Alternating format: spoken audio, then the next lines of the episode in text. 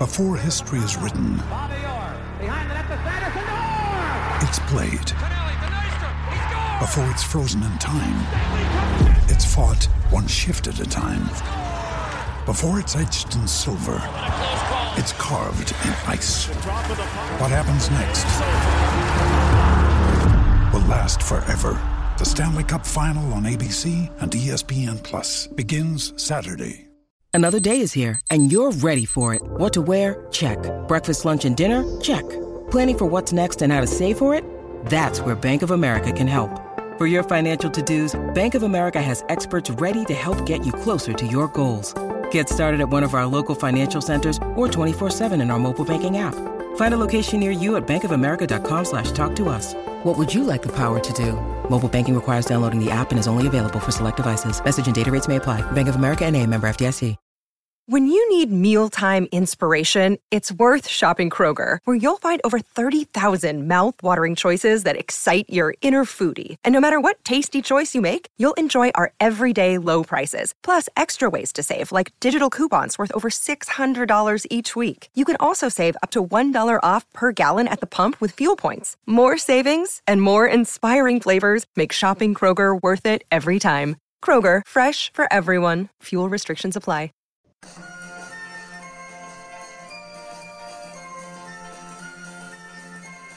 The Unholy Trinity Podcast.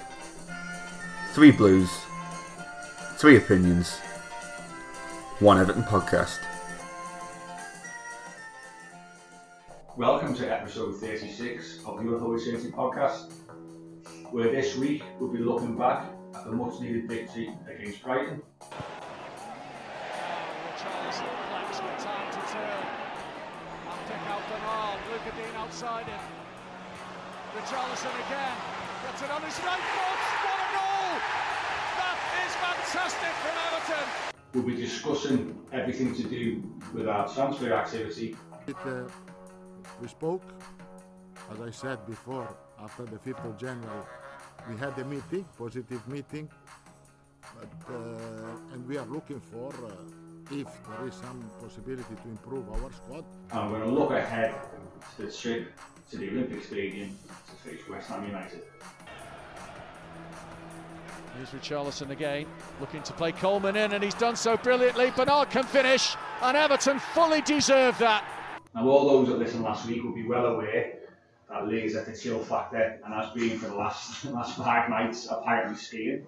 So uh, we, we did promise a guest, and, and Lee said, don't get anyone on who talks more sense and knows more about football than him. So we, we did do, and we went for the person who we know knows a lot more about football, and that's Andy McGregor, El Fabote. Andy, thanks for coming down, mate. Thanks for that introduction. you, haven't, got big shoes to fill.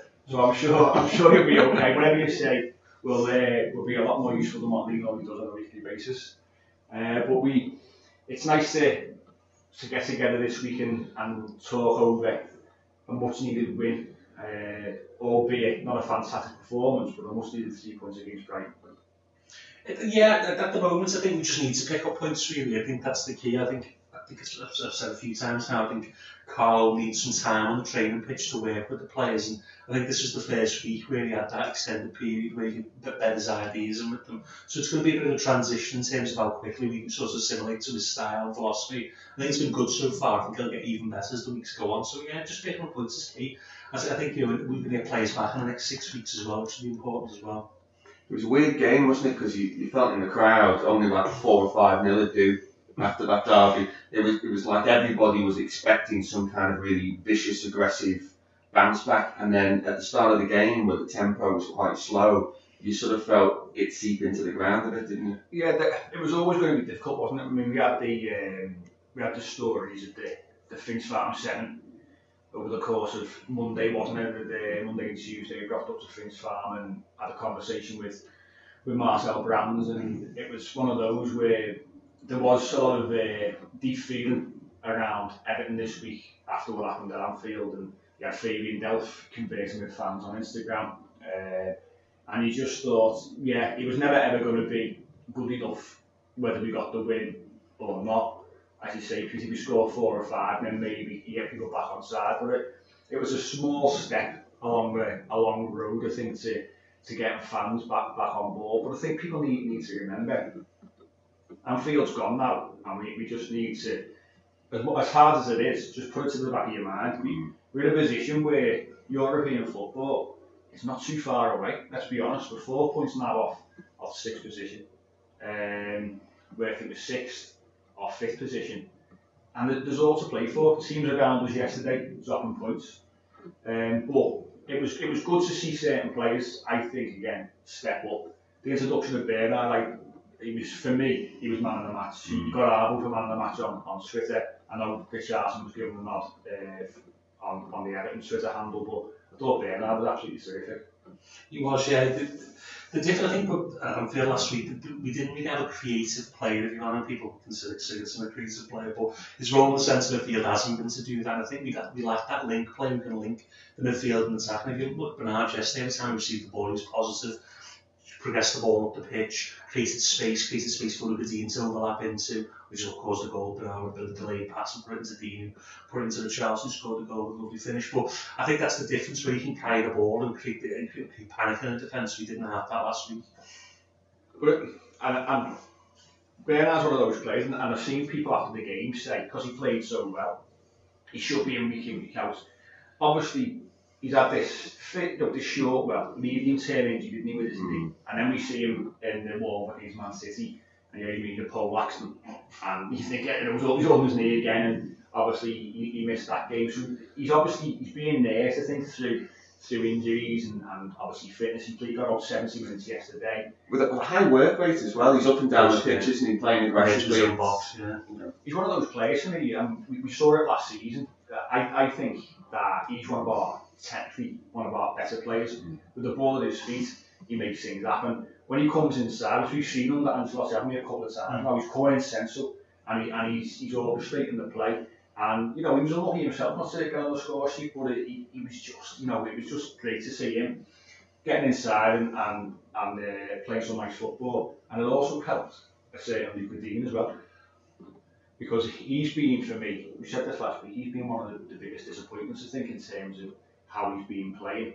Um, and we, we are we are missing his creativity in that in that final third. Army. But yesterday he sort of he got back, he got the assist, but he was he was much much further forward and making things happen himself. He was, yeah, and I think that's the key with Lucas Digne. I think he he's not a player who's going to you know, take three, three men on. He's not a tricky player, if you will. He's more of someone who needs someone to provide space for, and then his quality on the ball in terms of his delivery, that's how. He, and Bernard loves to do that little run into him and then roll out, and when he pulls the full back away from creating half you know, four or five yards of space, which he, he, can, he can then do damage with.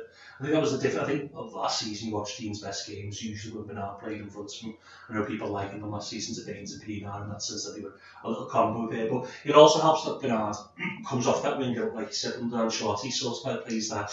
I think the left wing is more of a 10. Zielinski at Napoli played a similar role where, even though he's not predominantly a winger, but he played that role where he come across into the middle and caused problems for teams.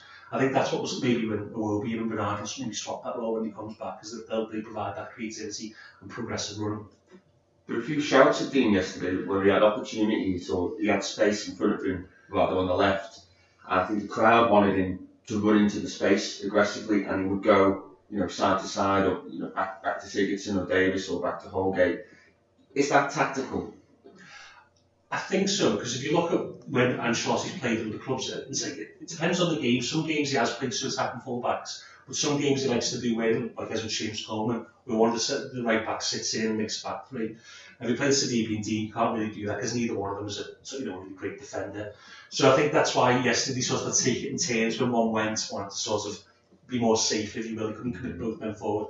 And realistically, with Tom Davies and, the other six, we haven't really got the, the speed or the legs, if you will, to cover that position. So it's probably quite a smart move from Digne. I would like to see him attack the space more, though. I think the quicker we transition, the quicker we, we attack the space and put defences under pressure, the more opportunities we'll, you know, we'll, we'll bring ourselves, I think.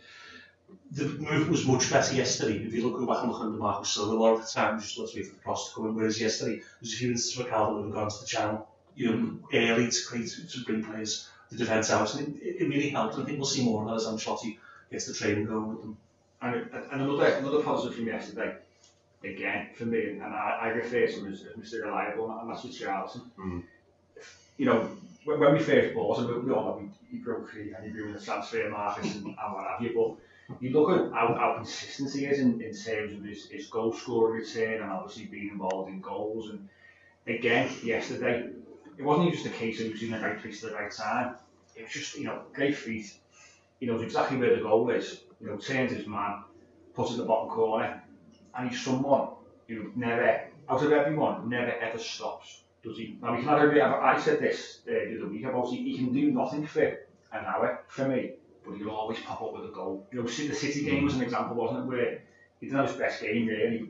Tough side, obviously, tough opposition, but he was at the back post to score that goal, wasn't he? And he's seeing yesterday, and he, he, was he was obviously heavily involved yesterday. I thought, and I thought he had another you know fantastic game. And then with Calvert Lewin as two are working working quite well at the moment, aren't they? I think the, the issue with Charlton sometimes, especially with Silva, is that playing him on the, on the wing, sort of near the touchline, it doesn't get the best out of him. I think the more he's in the box, the more touches he has in the box, the more dangerous he is. And I think we've seen that under Ancelotti under Ferguson as well, that playing off Calvert Lewin, who doesn't kind of hold the ball up and of stretch defences. It allows him more space in time boxing, so yes, he under stretch your feet increase the angle to put it in the corner. But I think the more we get him in the box, the more goals. I think he, you know, he could get 20 this season at a push, probably a bit, a bit higher. I think he'll definitely go over 15.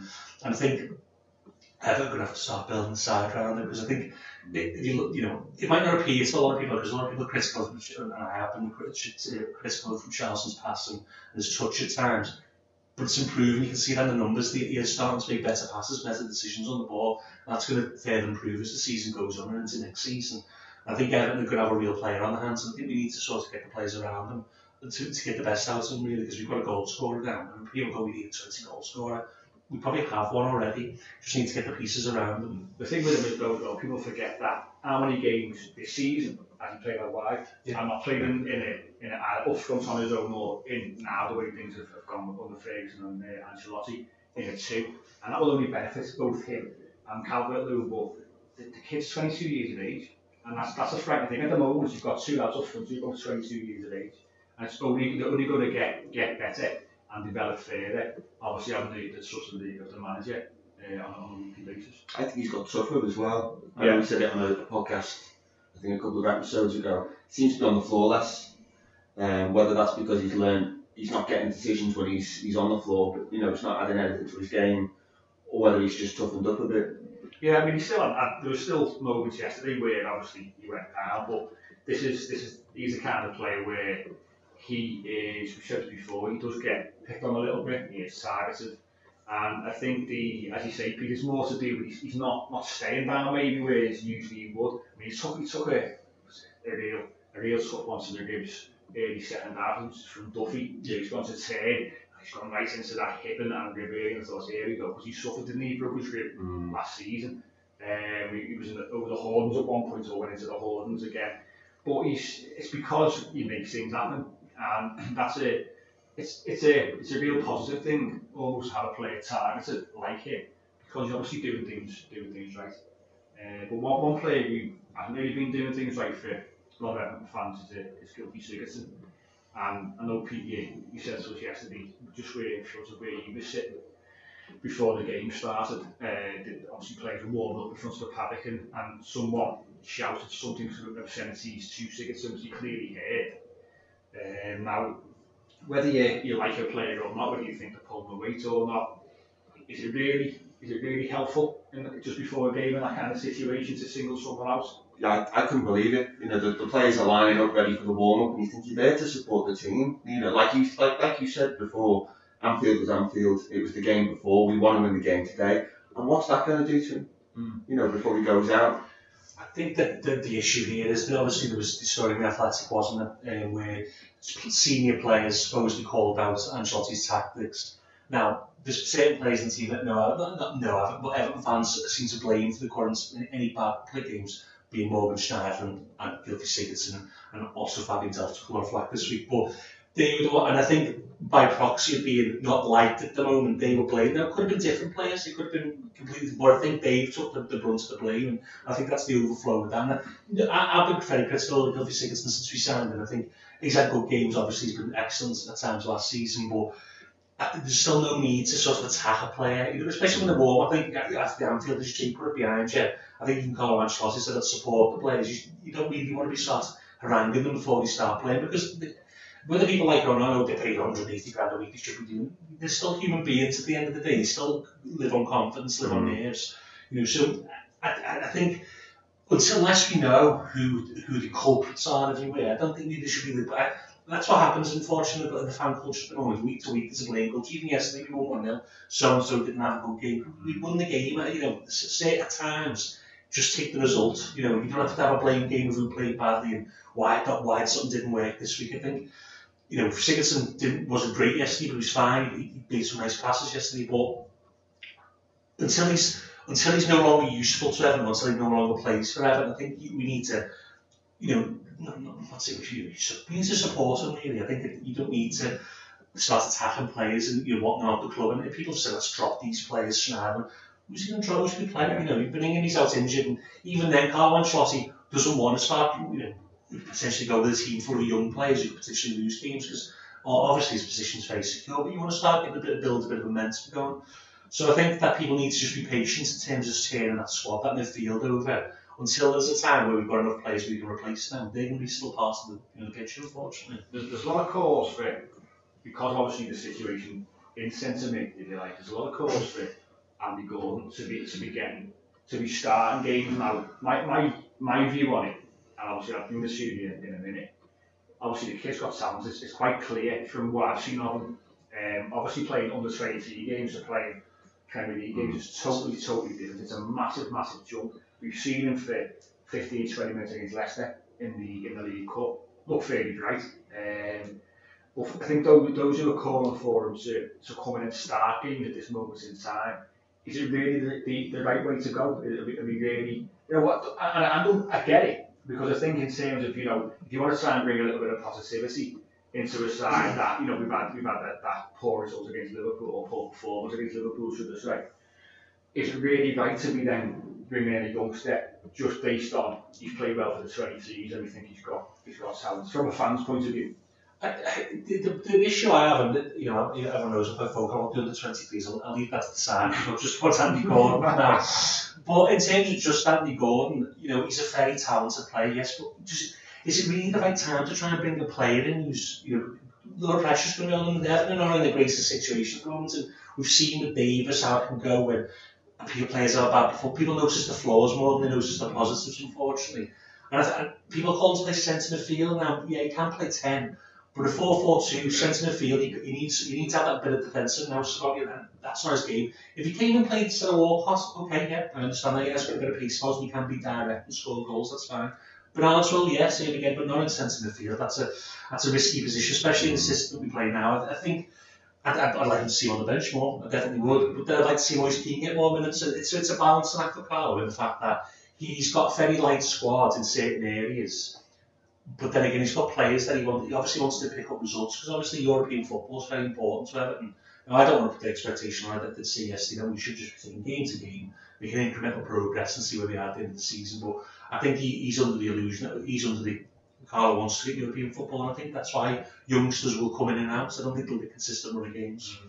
Mm. sorry, pick one. No, because I think you're exactly, absolutely right about Gordon. I think Evertonians get a bit too emotional about our own players, yeah. particularly from the, the youth setup. And I think there's a risk we can ruin players because as soon as things don't go our way, the shouts of, oh, they're not good enough. They're not good enough for the first 11. They're not good enough to play the Premier League. They need to go out on loan or the Championship's their level.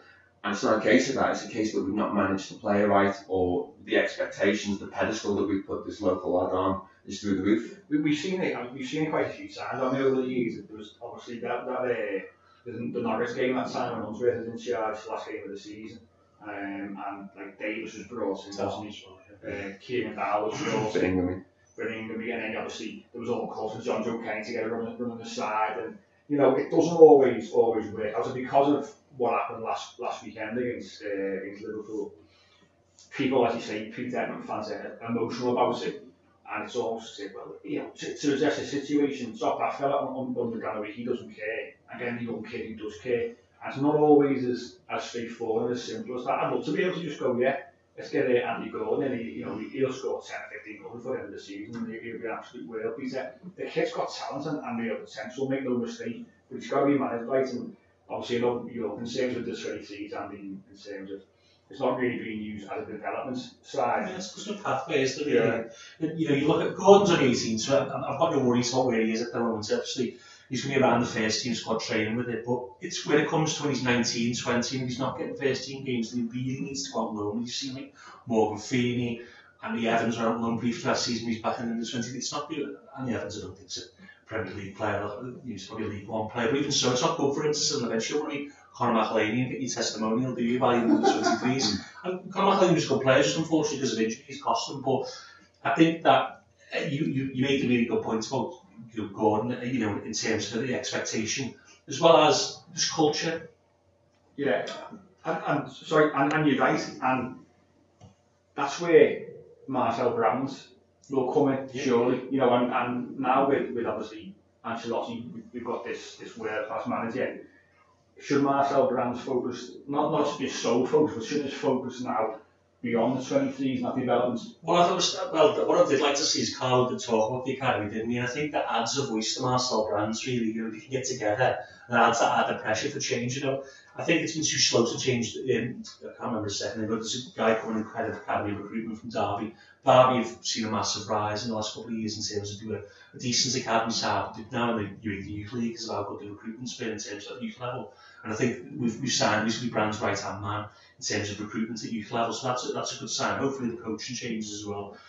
But I think it's just about Everton. You Everton need to look at other clubs now. They've done it. You know, you know, look at the wages. The same players on 15 grand a week in, the 23s. There's too much money really there. Whereas if you look at Curtis Jones and people like that, Liverpool are on six grand a week. They're on a wage to keep them hungry to try and progress the more games to play, the more money they get. And I think that's what Marcel Brands is trying to do. It's just been a bit of a slow process because unfortunately, in, in times past, the under 23s has been run as a club within a club. In that Unsworth had his own scout and so in the we bought Gibson, we bought, know Walsh involved in that, but we also bought Boris Mathis, if you remember. We loaned Anton Donkor from Wolfsburg. So they've been run quite separately, whereas now with the brands, we want it all to be flow through. I think it's just took a little bit of time to change that.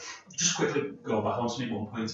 I know people say people want to be dropping these kids coming, but say you did drop a, Citizen Schneider, what are you going to do with them? They're going to start the trade, so you, you need to keep that harmony with the squad. People forget that, you know, unless we can, unless there's bidders and you can get rid of them, then you can't, you've got to keep them involved, keep them happy, because otherwise, you know, you don't want a situation where the squad's quite fragile and where you know, there's a little disharmony, it can, it can seep onto the pitch, we don't want that. And, and someone, I saw really good valid points, I think this morning, um, uh, surrounding Sigurdsson, obviously, he was captain yesterday, mm. uh, was, was given the armband, and, and the, the point was, well, Carl would have to physically strip him, because he, he is one of the co-captains, you know, it's, it's him, David Seamus Coleman, Lucas Digne, they're the four who do captain's armband tends to go around, and they were named as, as captains at the start of the season. You would have to physically say to Gylfi Sigurdsson, you're no longer considered to be one of the, of the, the club captains. Um, and imagine, like you say, in terms of having got a, a fragile mentality that under maybe, imagine what that does. You know, mm-hmm. and people can say, he should be, you know, he shouldn't be starting, shouldn't be captain.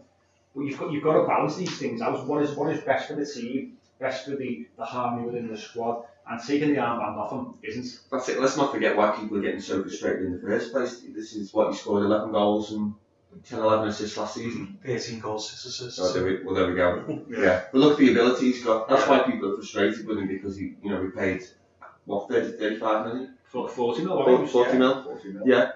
And his performances have dropped off. So if you drop him and bring someone else in, you potentially got an untapped resource there that you're not getting going again. That's the thing. When, when you when you take his goals away from his, his performance, that's when you start looking at what does he actually give you, and that's why people people question. And it is it, you know the way things have gone, it's, it's not great. But now with us playing this this four four two almost, it's a really uh, there's no, no place for number ten as such, is there? Well, that's that's what's going to come. So when you get Gomes and Gbamin back is Sigurdsson going to be able to play that role at our place as the one who runs into that number 10 position? No, he hasn't got the legs to play. And he has lost the of pace, I think. I think that's, I think that's quite acknowledged, really, in terms of that he has lost that of pace. And as well as, you know, as well as Sigurdsson probably not have a role in the team, you've got to keep him involved because he's an asset. Mm. We spent 45 million. You can't just go, all right, we'll free him off at the end of the season because that's a lot of money. You have to if you ever do want to sell him, they have to get money back and. Yeah. By having him involved and playing, and people still see him, hopefully Burnley see, you know, because I think it's you Burnley by the way. But if some team sees like that, then obviously they'll get some money back for him, and that's what the back is. It. I think we as fans sometimes, and this is what I've sort of learned over the last couple of years, you have to take yourself away from that emotion of everything. You talk about with the fans and the players before, mm. talk to people and, and think, if I was in Carlo's shoes, what would it be? Not as a fan, but as a you know, as my job. And I think you've got to it's a lot of balance in that. Singing Marcel Brands, why you get this right, shouldn't do that? Because he's got to consider other things, lots to consider. Yeah, it's not football manager. Exactly. Well, exactly. I was saying that. Why can't we sign him? Well, transfers are quite complicated. It's not as easy as you think it is. Know, it takes it takes a long time to go through. But I think I think we're on a you know, we're- you know big circle back. I think the Brighton game was another positive step. We've won three out of four games, three out of four games, no, three out of four games in the league on the Carlo. Anfield was Anfield, as you say, put it behind us now. I think the thing about Anfield is it again another season without a trophy. That's that's the, you know, the killer for Everton fans. But you know, hopefully brighter times ahead. You know, we've got to be positive. I, I don't want massive for a massive expectation, but let's let's enjoy the ride. Yeah, I mean, I- saw saw something else in regards to under under Marco Silva. It was 15 games, 14 points under Ferguson. That's a lot. Seven games, 14 points. So it's it's, it's little steps. You know, um, we played better opposition, especially early on in, in Yeah, in that run as well uh, under under Ferguson. But little steps are being made. But really quickly, penalty or not a penalty? Theo Walcott. VAR once again after after The problem with that, right, is, and, and I can understand why it would be given and why it wouldn't be given. If he'd have gone down straight away, penalty all day because he pulls him back, Mm. he creates doubts in the referee in the VAR's mind because he stays on his feet. Mm. And at one angle, it looks like it's tapped, Yeah. and then the other angle from behind it looks like Dunk's pulled him. Mm. And that's the problem there. I think if he'd gone down straight away and not took the shot, I think he would have got a pen. But the VAR's not good, is it? Let's be honest. It's it's it's, it's so inconsistent. One one's a pen, one's not a pen. And, as you say, and, and those people that were saying if, if he goes down, it's a pen. Well, he was quite clearly pulled back, put balance, yeah. and then obviously if that, that then stopped him getting to the ball area, close the angle down. It was for me, it was quite clearly a penalty. And once it goes to VAR, they've surely got to see that. They've got they've got about twenty different angles to look at that. And it, but you can, you can look at it with one angle and quite clearly, clearly see it's a penalty. Both in the stadium and afterwards, it was clear as day to me. It was Yeah. a pen because one, it was a goal scoring opportunity, and two, anywhere else on the pitch, if that's outside the box, the referee's Yeah, a free kick. Of course he does. Of course he does. and I think that's the, the problem as well. I think I think that people told over the, the offsides that they've been doing wrong is they don't seem to want to plug the colleagues or embarrass them. That's it, It seems to be like a boys' club where Yeah. they're like, well, he, he won't do it to me, so I won't do it to him.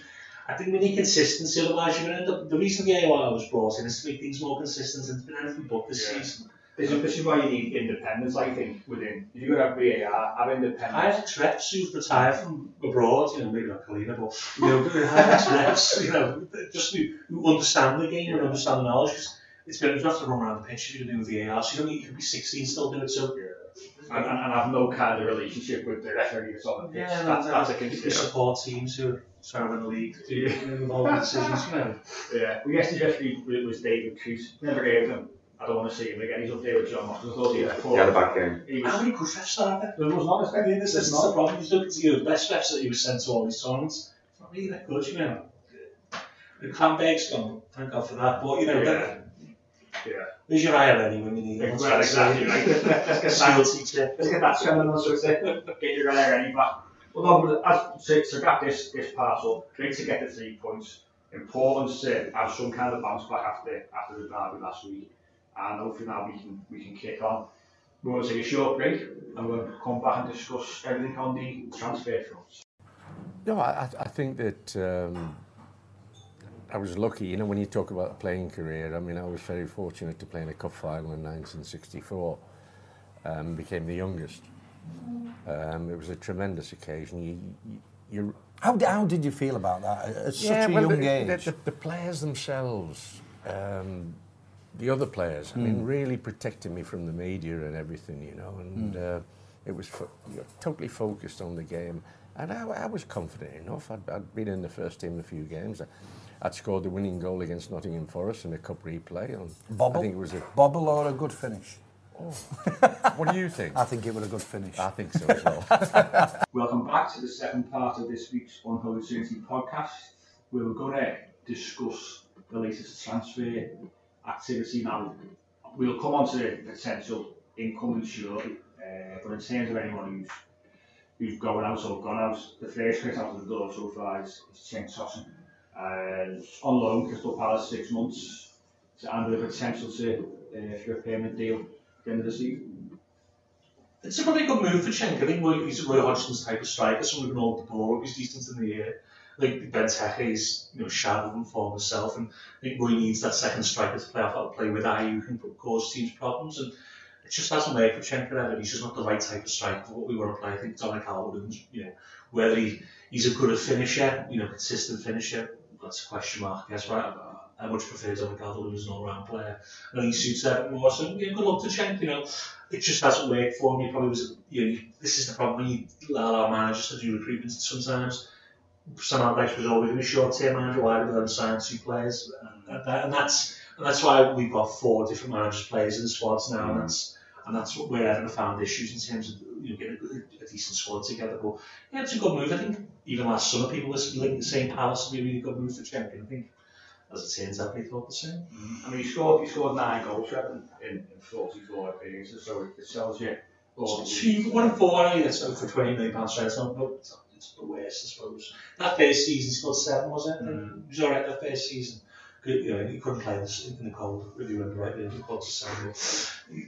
well, yeah, I, I, I'm not his biggest fan, but I think he's just he'd be an alright Premier League player, He's one of those, I think, who a lot of fans always wanted him to work, didn't he? Yeah. Um, it was one of those plays. He always seems to have a great attitude. Mm. Um, there was a time this season when there was caution to be given a run. I think I said at one point when we were going to it, we, we just couldn't settle on it on a centre forward or what have you. But one thing that he never did was he, he can't work as that sole striker, can he? No, he seems to do best when he came off the bench. I remember his best games like this season. It seems to the, Tottenham game he scored ahead of the I think you know, I think when he scored that brace against the mighty Moldova, and playing people seem to want to call him back. Then you know, at the time I thought that was a bit mad, but yeah, I think people need to, you know, I think he'll be okay, he'll be fine for Palace. I just think he's a, I think the reason Everton fans like him is he's a throwback, isn't he? He's not the typical like modern striker that you have now. He's, he's a throwback. He's a finisher, isn't he? He is, yeah. He's, he's a very good finisher, but like you said, Mike, maybe can't do that all for the team, holding it up,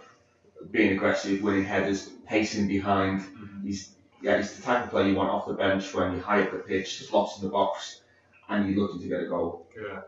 But you guys got this miraculous talent of growing his hair for a match day, which someone touched on. We mentioned off air before on Twitter. yeah. So he trains all week, and he's got a proper crown topper, and then come match day, he's got a full head of hair, and like uh, like shaft uh, if he gets a run in the team, he'd be like Tom Davies by the end of the season. Well, exactly right, yeah, exactly right. So that's what the Palace fans got to uh, look forward to as the season goes on anyway, is, uh, is Cenk's miraculous hair growth. Uh, but obviously he's gone. There's, there's been there's been murmurings of the potential other outgoings. Obviously, I'm sure certain fans would want certain players the door. Uh, with your your Schneiderlins, your Sigurdssons, uh, little talk of Walcott the other day, Pete. Yeah, I, I had a rumour that uh, Walcott's agent's been contacted. I don't know who's interested or where he could be off. But he, he's in the, he's, well, anyone who's old English and old then breaks off barely. That's what I was saying. But then he started yesterday, so. I, I think, do you know what I was saying about the Walcott? And, you know, he, he, he does all right until he gets to that final, that yeah. last. It's either shot, he misses a lot of one on ones, or the final ball. You saw yesterday there was there was a chance created in the end. I think it was Dominic Calvert-Lewin's goal actually, which got ruled out he crossed just at absolutely no one in the box, and yeah, that, that's the unfortunate thing with him. But I think because he does put in such a such an effort, he does get back and defend. I think I think at least to the be a useful player, and I think I think we will eventually move him on. But yeah, I think I can imagine Everton would consider bids for him, but maybe not this window. I think Southampton would be the perfect fit, wouldn't it? Going back there, where, where, where he started and he'll get back on the south coast. I'm the issue with them is they don't like to take older players. That, that, that, this is why Everton and you know people go, well, but 28's not old, and it's very hard to get rid of these players when they're old. This is why people always don't sign George Richardson's goal. why this is why we don't we don't sign older players because it makes it very difficult to get rid of them. Feels what 30, 31 now. Yeah. Yeah, I think I think with the players like him, I think it'll be the, the summer, but you can't again. It's going to be it's going to take time. You're not going to go right, 10 out, of 10 in. You can't do that. We've seen it Fulham, we've seen it Yeah. Villa. It just doesn't work. You have to take your time, be patient, and get certain players out and then bring players in, and then do it over like a two, three year cycle.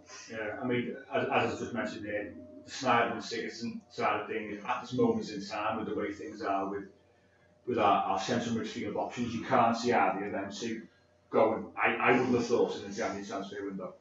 No, I think uh, again, as you say, we can't just you know move those players on again. We'll have a look at that in, in the summer. I think Cuco Martina, we'd obviously love to. He's not actually doing anything. David Unsworth's favourite player, Oumar Niasse, he's obviously not doing much except playing for the under 23s. So them type of players who are on, you know, decent. Cuco was on roughly 40, he asked for 65. You're going to get to 100, 100 grand off the wage bill if you get them off. Thank you, Roberto Martinez. But, you know, if you get them off the wage bill, then that would then maybe enable us to, to bring the loan in because that, that frees up that FFP, FFP part of it. So I think the fringe, fringe, fringe, fringe players, they need to go first. I know we'll both their contracts up in the summer. Yeah. That's fine. We're maybe getting out here. Hopefully Bolasie's going to do enough to earn himself a move as well. Still got Sandro. Sandro, I think he'll be here till the day. I think his contract ends, unfortunately, because no one's ever paying him 70 grand a week again, to be honest. Besic. Besic has done okay for Sheffield United. I think they'll wait till the end of the year because obviously they're just going through a, a transition with their ownership. So it's going to be, it's, it's going to maybe get one or two out, but it's going to be very difficult again. I think in the summer when people's January, everyone's very suspicious. You might get a couple of loans out, you never know.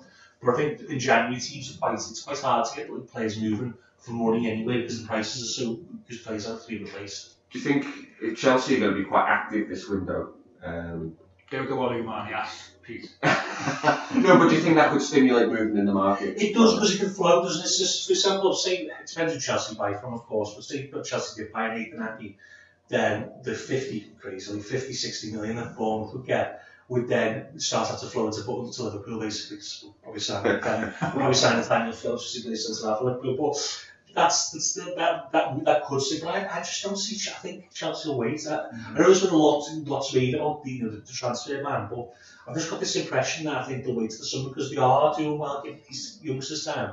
And I think, uh, let's be honest, until Klopp and Guardiola leave, the league's not going out, outside them. So, so so it's better if you build for the day they leave, which is going to be the next two, three years anyway. So I think that's what Man United decided to do anyway. I think that they could be in the market. Maybe Drew's talking want us about signing players, but I don't think he just like signing players and Mourinho throws toys out, so that's going to be an interesting Well, the situation. news that they got this uh, kid from Benfica, that's Fernandes on an 18 month loan. He's been linked with about six clubs. Well, apparently, yeah, they had a I deal. I think he's got a good agent. We had a deal in principle with West Ham, um, and then all of a sudden, Tottenham got. The problem with Gedson Fernandes, and, this, and he is a talented player, and you know, I, I've said it myself, and there's a by uh, Thiago Esteban, wants to look on, on Twitter.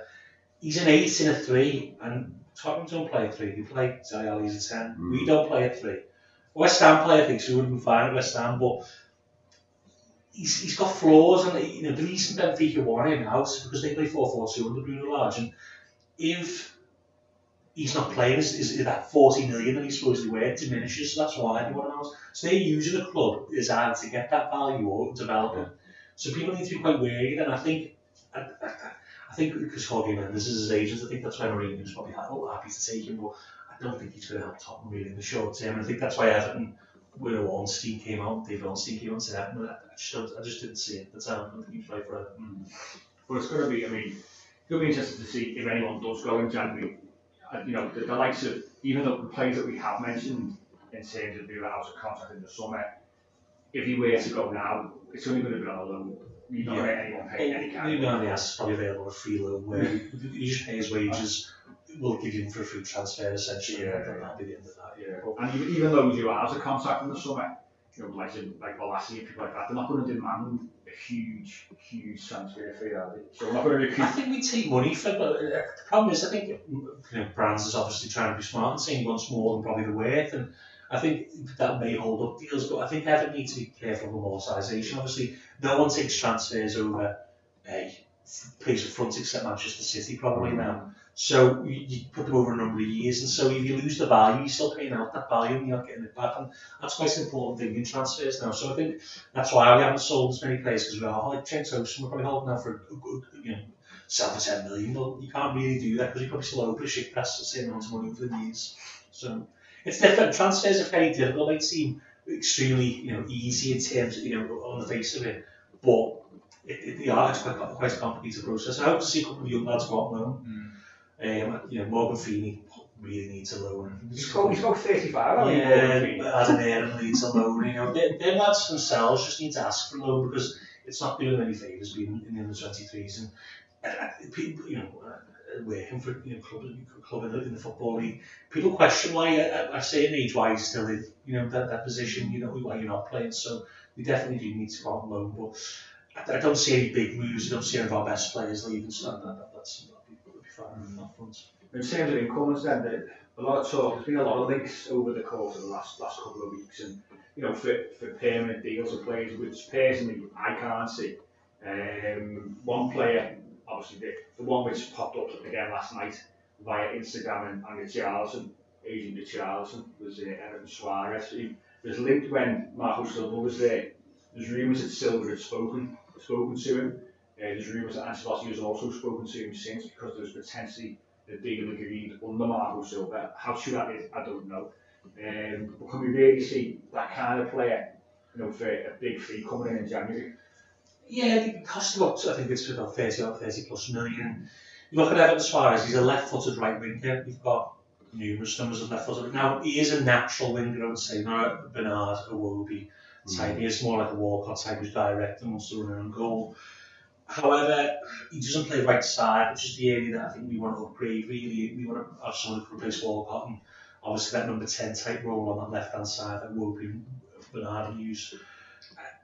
I, I when he, a 23 year old in Brazil, he's still in Brazil now. People people from Brazil say, "Well, he didn't get the move ready or always key players," but it creates doubts. I think it's an element of risk that I don't think Marcel Brands would take for that amount of money. I think if it was a young player who at 18 with a boundless amount of talent, then maybe. But I don't know. I just, I just we've had this with Neres and with Charleston before, and we had it with Reinier, who's following players, and never really works out. So social media's not really a good barometer. But uh, now he could sign for all I know, but I, I, I just it just doesn't sit right with me. That he, and I don't think he's the type of right player that we're looking for either. What, what, what, what are we thinking though in terms of if we do strengthen or bring anyone in in January, whether it be low or permanent or yeah, what, what, what are we thinking in terms of where we need to strengthen at this moment in time? What do you think, Pete? I think that despite all the problems we've had in midfield, number one for me is centre half. I think for a signing, I think the fact that you've got Gomes and Gbamin out, I don't think signing a centre midfield is the answer. I think maybe a loan, a- you know, a good loan, it feels quite unrealistic. For me, centre half is the, is the priority position. I think centre midfield and centre half are the two positions that you consider, unless a really you know, good top level right winger came available on loan, which is fairly unlikely. You know, loans in January tend to be fringe players or players you know, teams want to try and make money on the summer in terms of getting an option to buy. I think a centre midfielder alone, as Pete says, probably, again, that, you have to consider that Gbamin Gomes should be back before the. I'm not too sure on Gomes, but I know he's back in light training and Gaban's in light training as well. So they should be back within six to eight weeks. So that's a consideration. But I think in centre midfield, we just need a bit of power and a bit of pace in there. Maybe a ball when it's you know sort of just to, just to see us through to the end of the season. And we'll get an option to buy on the end of it because I think we, we learned from the Zouma and the Gomes. Gomes worked out the fact that we paid less than we probably would have the previous summer. But in terms of Zouma, though, we lost that option and it protracted the transfer saga. I think it's best to get an option. So I think centre midfield and centre half, yes, because uh, if Mason Holgate or Mina got injured, then you've got Michael Keane as a backup. But then what happens if one of them got injured? Then you then on to Lewis Gibson, who's actually supposed to be signing a new contract and going on loans to Ipswich, would be really, really short. So yeah, centre half's really imperative. maybe a bit of an experienced centre half, I don't know, but or even a young. I know we've been linked with a lot of young centre halves and Wesley Fafana from Senate. I think he's not quite ready for the star role in the Premier League, and he's a good young player, but it just depends who you want to bring in, really. Well, I mentioned in the off air that there's been uh, under the radar a little bit, there's been links to this, this Gabriel, mm. uh, centre half, 22 years of age. Yeah, and Neil, not the same one he played for Arsenal, just to clear that one up. Yeah, not Pal, not Pal, Yeah, having kittens over that. But he, he's, he has been linked uh, the right age. Yeah. You know, he's, he's a big lad, he, he's quick, he's, you know, he looks like he, fits the bill. Yeah, he's six three, strong, you know, mobile. You know, I wouldn't say he's, he's, you know, he's top level pace, but he's quick. he's probably quicker than Mina, probably not too far off Mason Holgate. Yeah, he's, he's quicker than me now. Yeah, it's true. uh, Michael Keane, I think most players are quicker than Michael Keane on the turn. So, and also as well, which is what you know was really needed, is on the ball, really good on the ball, passes it through to the field, or a short passes, breaks the lines, he'll, he'll carry the ball into the field. I think uh, obviously in modern football, I know people you at Evans sometimes just get off the pitch. modern football, build possession, dragging players out, making you know making making space. I think you need, and I think that's what he provides. And again, no 35 million probably around that. Lille and soft, you know, Luis Campos is obviously the, the director of football. He, he knows the value of players. And that's what his MO is: sign young players and selling them for big. I would sign him, I would sign him. I think he give him that six months, to bed in for next season. I like that sometimes in January transfers, you give him that time, but I don't know. I can only, I can only see a loan. I don't think are going to loan us a start centre half for us to buy in the summer, but you never know. It, it really depends. And, and we've got to, we've got to consider the impact of the, the famous FFP, where It is big. we're going to be we're going to be announcing well within the coming days. We've got the ATM this week anyway. The losses should have about 80 to 100 million pounds. So a massive, massive loss. Um, so we need to take into account where we are with FFP. So in terms of payments transfers, I just don't see it. I see a loan maybe, but that, that is dependent on getting a couple Well, more. Tosun's just freed up. Yeah, of course. yeah. But getting maybe a couple more, one or two more off the books, getting those wages off the books, and then potentially we can then bring bring someone in. But besides that, I just don't see don't see any more. It's not that we haven't got money to spend. It's more the fact, as you say, with FFP, it's the wages. Your wages have got to, I think they can't be more than 80% of your total income. Mm. And I think we, we obviously way over that because obviously we do rely heavily on a player trade model and the fact that you look at machine the machine, we've always sold Lukaku, Stones to fund those big deals. And that's something we did well. Something we obviously sold Gana Gueye, we sold uh, Lookman and others. And we only spent about 20, 30 million net, but still that has to continue as we go on. So I think with Cenk Tosun going out, maybe one or two others that'll free some wages. You know, I think Dowell's gone onto Wigan, but he was already out anyway. But we need a couple of others, and then maybe that'll free up some wages, yeah. But I think even I know people say, well, Ancelotti was promised. I think he was promised on the understanding that we will invest in the summer Yeah. and we will keep our best players. I don't think he was promised 400 million in January. You know, people have to be realistic, and I think you know as well with Ancelotti, we need to understand that he isn't someone demands transfers. He's always had a, a director of football or a president. Yeah, Luciano Moggi at Juventus. He had Galliani and Berlusconi Milan, and he had Florentino Perez at Madrid. He's always had someone there to help him with transfers and do a lot of the legwork for him. So I think we need to be a patient, patient with the transfers. And this season, yes, we can probably we can still make Europe, but I think it's about bedding the pro getting the philosophy into the team and making making us better incrementally rather than going all out, spend a lot of money in January just to finish sixth, or fifth or sixth really this season. Going to be sensible. Yeah. So it's not going to be a case of going all in January. One hand to side of it anyway, and two, it's you know Carl's on a four and a half year, four and a half year deal here, so it's very much going to be a, a long term project building up to obviously that, that move with hopefully to uh, to Bramley Moore, which is obviously we should hear more on that on the plan application for that very very shortly as well. Uh, but you know we, we'll see how, the month plays out and see see what happens. Uh, I'm I'm more concerned about getting players out to be honest, um, and freeing up a little bit of space. But as the month goes on, obviously we'll, we'll see how, how it plays out. But There's a lot of rumours. That, that that's the nature of, the transfer window now. There's going to be rumours every single. You know, you know, someone who works in football. You know, you see rumours for teams that you work with. You think, not even mentioned, not even a single breath's been uttered about. But the, the agents have got you know jobs to do. Agents frame players. I've seen a player that I know that was you know, linked with Marseille and Stoke, and uh, yeah, I spoke to an agent. They said, "No, I was just the agent putting the story in the press." That, that's that's happens all the time. So Everton fans don't need to bite if they're not signed. Why are we signed so and so? A lot of the time, 99.99% of these rumours are not true. So people just need to be a bit patient with Marcel Brands and Ancelotti and Everton. Well, that's what he did say, didn't he, in, uh, in his press conference as well on Friday. He, met, the about transfers, and he said all the names you see out there. I don't think all- Sam James Rodriguez. Yeah, that's, that's you know. I think people need to realise that even Carl Ancelotti's never really, is, even his big jobs, he's not signed all the players for a long time. So mm. I don't see that in Rodriguez. Do I see better caliber players coming? in? Yes, I do. You know, but more so you're from your Ajaxes or your Lille's or teams like that rather than I know people get really offended that we sign players from Arsenal and Barcelona, but you know, if they're undervalued, then you get you get an undervalued player, don't you? But yeah, so I think I think people in the summer will see a lot more activity. We'll, see, we'll see how it plays out. Um, obviously, we'll, we'll come back to this as the, as the month goes on. Uh, we're just going to take a quick break before we discuss going to visit our old friend David Moyes down at West Ham at the weekend.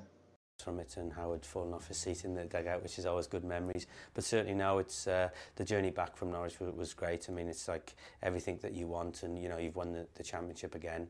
Uh, to win the first time was great. It's a new experience, but to actually the way it happened with the amount of players that we used. Um, it was really a, a squad victory over this, uh, you know, for, for winning the championship. Uh, so it was uh, great memories. That's that journey back, and obviously long into the night. Welcome back to the final part of this week's Unholy Trinity podcast as we look ahead to the, the trip to the Olympic Stadium at the weekend and, and visiting David Moyes' West Ham. Um, they're funny side West Ham, aren't they? Obviously, David Moyes has recently come in. Uh, they had, had Pellegrini there, um, and has come in to once again almost try and try and save him from uh, the dreaded dreaded drop. Yeah, I think I think they went for the hot, you know, they went for Pellegrini thinking he was going to be, you know, the saviour. I think it just hasn't worked out. I think his director of football also took the fall. They made a lot of transfer decisions that were probably risky for them. I think Fornals is a good player, just that it was going to take him time to adapt and West Ham aren't going to midfield anyway, so they needed players who were going to adapt quickly, and that, that's been the main issues. And they're still playing Zabaleta, who's 34 at right back as well.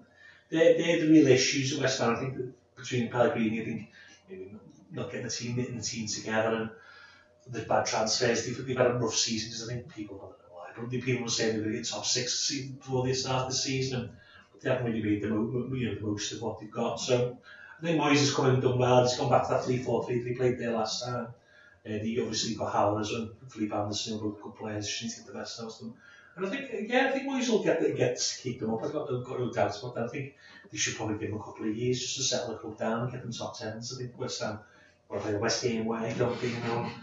I think they just need to realise that, you know, they're not, they, they've never been a side that's won anything, so I don't know why yeah. there's so such demand now. They need to. Well, the World Cup. You know, they've called yeah. That's, that's one thing, yeah. Funny what happened with Moyes though, wasn't it? Because he, he did a fairly good job when he went there in the first place, and then was supposedly, in inverted commas, in the running for the job, and then got like completely dismissed in favour of Pellegrini. And you think for David Moyes, he must have been pretty offended by that, surely. I think that's why he's going to come back because he's probably got guarantees this time around. But the, the issue with I think the first time around is the fans didn't take to him because again they've got this idealistic West Ham way, haven't they? And they also, on the flip side of that, I think he signed Jordan Hugill from Preston, who's 10 million, has been not even a Premier League player. And I think that sort of stuck in there. He wasted 10 million. I think that's why this time I don't think he's got all the same transfers. I think to do, you know, do using agents to sort of recommend the players.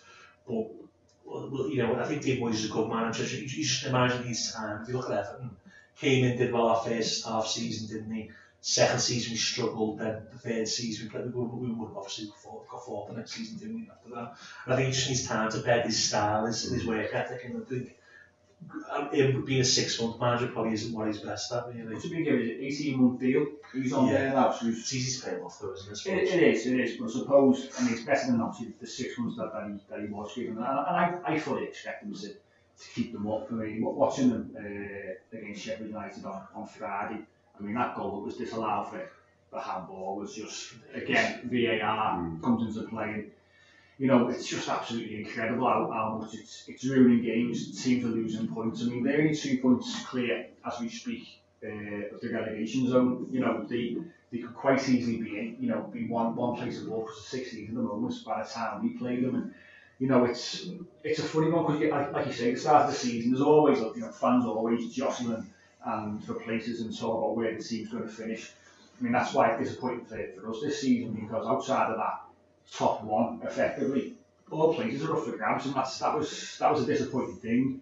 Um, but West Ham were talking about being getting European football, like Ulster, Leicester, Wolves, teams like that, and it just hasn't, hasn't quite worked out. But they have got they've got real talent there, haven't they, West Ham? And, and on the day when it does click, I mean, they beat Bournemouth four 0 Moyes' Moyes' first game uh, at home there, and you know on the day when click, they, they can be, be a real threat. But what what brings me hope is when we went there last season, obviously different times. That was one of our best away performances mm. for, for a number of years. I thought last season it could have been easily five, six nil to Everton, couldn't it? On, on the day. I think the thing with I think Marco Silva seems to have beaten West Ham. Because look at the games have suddenly beat them this year. I know they didn't score of goals, so obviously it's not got the game to bed in the last minute, didn't he? But I think the, the, we, we create nerves for the way Preston. I think that's I think the, the fraud side in that sense that they can be got and you when they are under pressure they do fall quite easily. I think for me the, the mistake West Ham have made the last few times they played us is they've tried to come and play football. They're trying to play, you know, to play Everton at, at a fair game. I think the one time they got a result was where, uh, that three one um, under Pellegrini where they Yeah, counter attacked us. Yeah. And I think when we went behind early, we never really fully recovered. And for me, we got quite lucky then. Um, but I don't think Moyes will line up the same way. I don't think he'll he'll try and um, you know beat us man for man at a game of football. I think they're going to play really aggressive. I think they're going to try and make it uncomfortable for us, bully us, and win that key midfield battle. Yeah. I think that's smart because if you look at you know other teams that got results against us early in the season, it was by sitting in, packing and packing the midfield.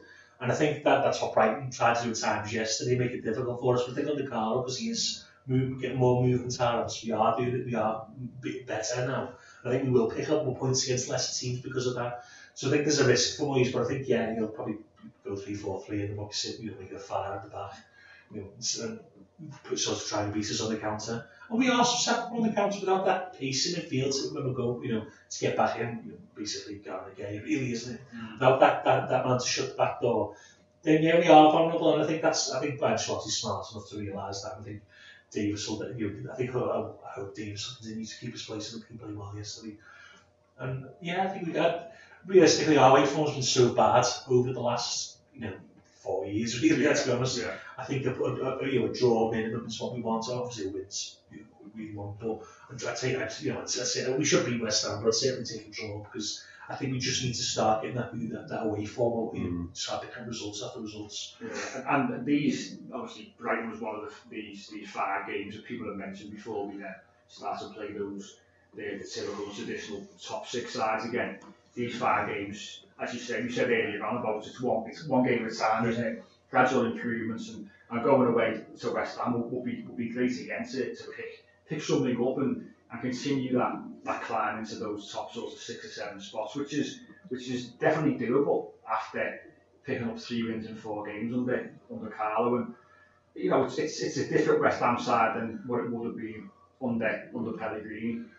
Moyes, as the season goes on, I'm sure will will get his uh, put his stamp on the side. And there's talk of uh, former Everton centre half Alan Stubbs during the coaching staff there. Moyes apparently wants wants Stubbs in there. He's got a bit of managerial experience. Stu Pearce with him as well. No, he, he, he, was not allowed back. There was a thing with did West Ham Hall wouldn't let him, wouldn't let him back for whatever reason. Um, so I think he, he's stuck on, on Talk Sports, he'll do a bit of co-commentary from whatever.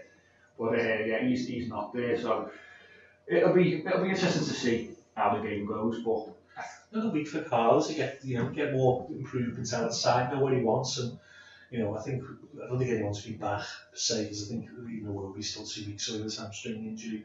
I, I, I think hopefully Moyes plays Zabaleta and we get Bernard, you know, we'll give Zabaleta an absolute solid time down that side. So I think that that's a place where we can get joy.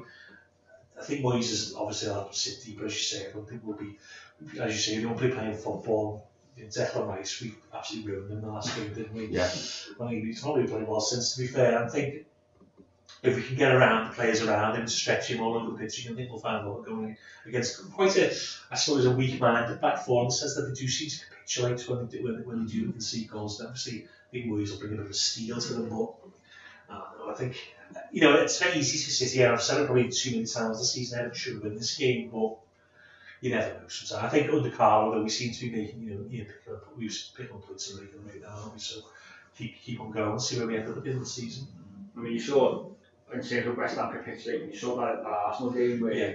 you know they, they conceded three goals in about was it seven or eight minutes or something crazy like that. And it was a game that Arsenal weren't particularly going to win. Yeah. and they, they just, just sort of fell apart. But well, you know, whether we can go in and get a win remains to be seen. Like you say, another week with it, with, with Carlo on the training ground, it, you know, greatly important, and uh, I hope we can continue uh, our half decent form and, and, and get up there. But let's have, let's finish on a on our predictions as we always do. Um, Andy, we'll start with you as a guest.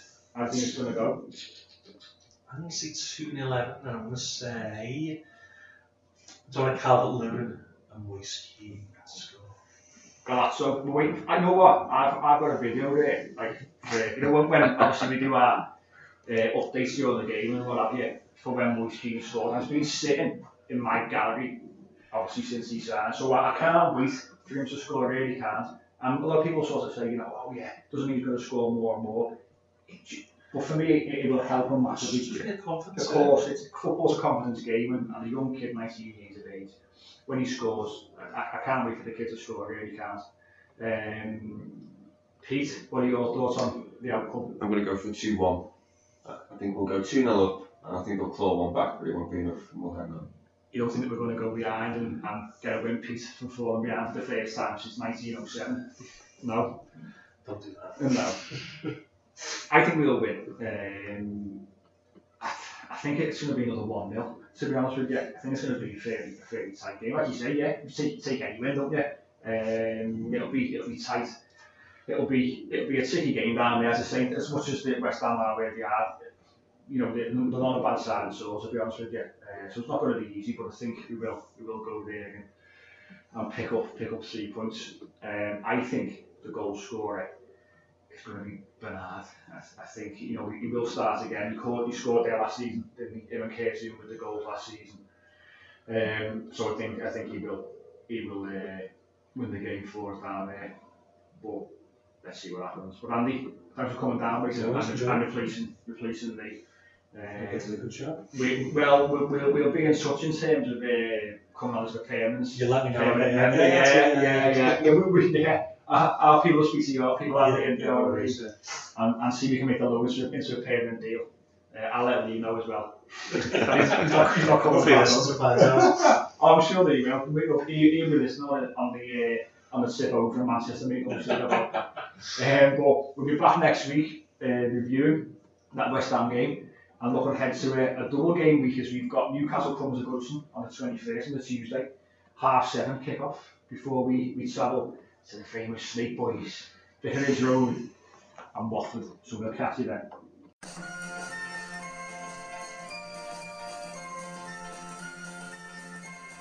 The Unholy Trinity Podcast. Three blues, three opinions, one Everton podcast. Sports Social Podcast Network.